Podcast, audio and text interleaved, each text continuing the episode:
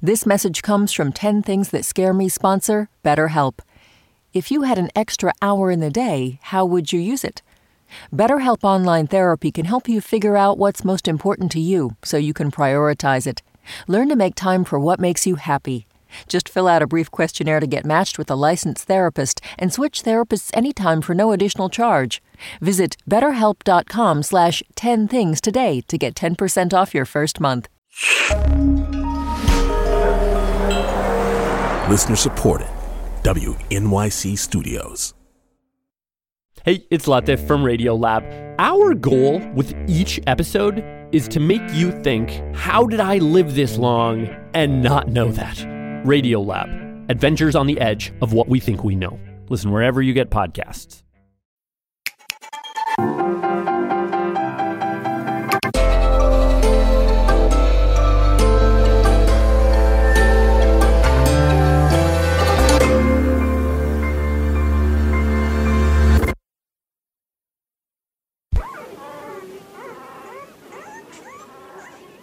Number one, when I was a child, I had a tremendous fear of murder and robbery. When I was in the fourth grade, an elderly woman in our little town was murdered. Someone broke into her house at night, they stole her TV, and they strangled her to death. And it terrified me. But even after they caught the person who did it, I was afraid to sleep in my own bedroom at night. I would ask my mother uh, if I could sleep with her. So she would let me go to bed with her. I felt completely safe. And when I look back on that, I'm really glad my mother gave me that safety instead of being tough and making me sleep in my own bedroom terrified. Number two is another fear from my childhood a fear of rodents and dead animals.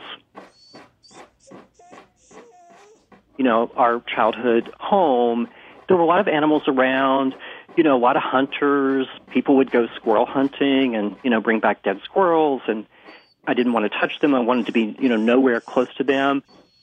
Yet, when I talk about this, I think a couple of years ago I was walking down a street in D.C., and on the sidewalk was a dead rat in a pool of blood.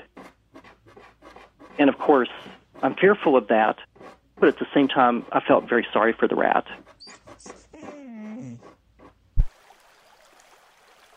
Number three, I have a tremendous fear of water.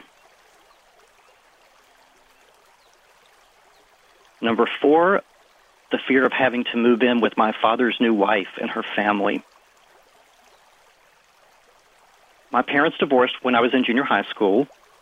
My dad actually got custody. Because my dad worked the evening shift, my mother was there at the house with us every evening. Then my dad decided to get married and announced that we'd be moving in with his new wife and her family. But it meant I'd be spending the evenings with this new family and not with my mom. And so I, I felt certain, I still do today, that it was really about getting back at my mother and kind of using me as a pawn. And, you know, that's behind me now, but still a very significant kind of mark on my wife.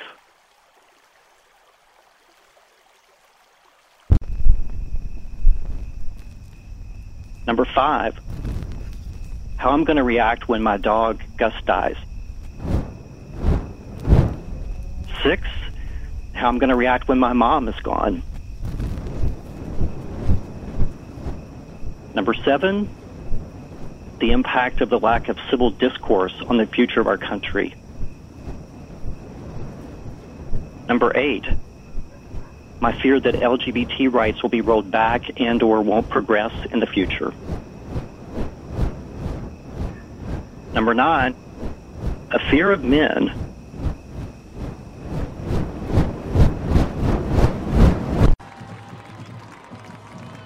I grew up small town in West Virginia, blue collar town, very conservative, and I, I didn't fit in. I mean, I, I took piano lessons. I was a drum major in junior high school. And then the worst was by the time I got to high school, I became a feature twirler. I mean, I twirled one baton, two batons, hoop batons, flag batons. This was a baton that you put kerosene on both ends, lit it on fire, and twirled it at football games. The ridicule I got for that was so unbearable. I mean, in our small town, if I went out on the weekends, I was openly being ridiculed. And it was never girls, it was always boys. You know, eventually, to fit in, I got married to a woman. Um, we have a wonderful daughter. That lasted for 15 years. And finally, I just couldn't live the lie anymore. So when I was 39, I came out, got a divorce, started dating men, and my husband Jeff and I have now been together for 22 years. And, you know, I'm happy to say that once I came out, I became comfortable with men. In fact, I'm going to go to lunch today with my friend Justin, and he's about as much of a man's man as you can imagine, but he's a good friend. He's totally comfortable with me, and I'm totally comfortable with him. But until I came out, I basically didn't have relationships with men.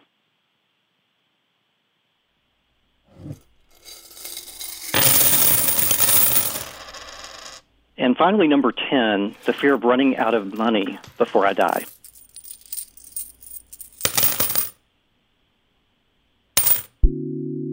My name is Eddie Adkins, and these are 10 things that scare me.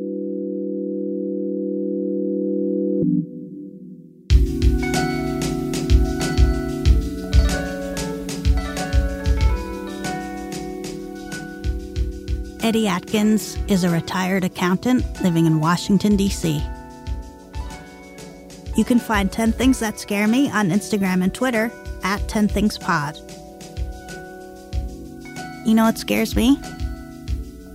Biting ants in my underpants. What are you scared of?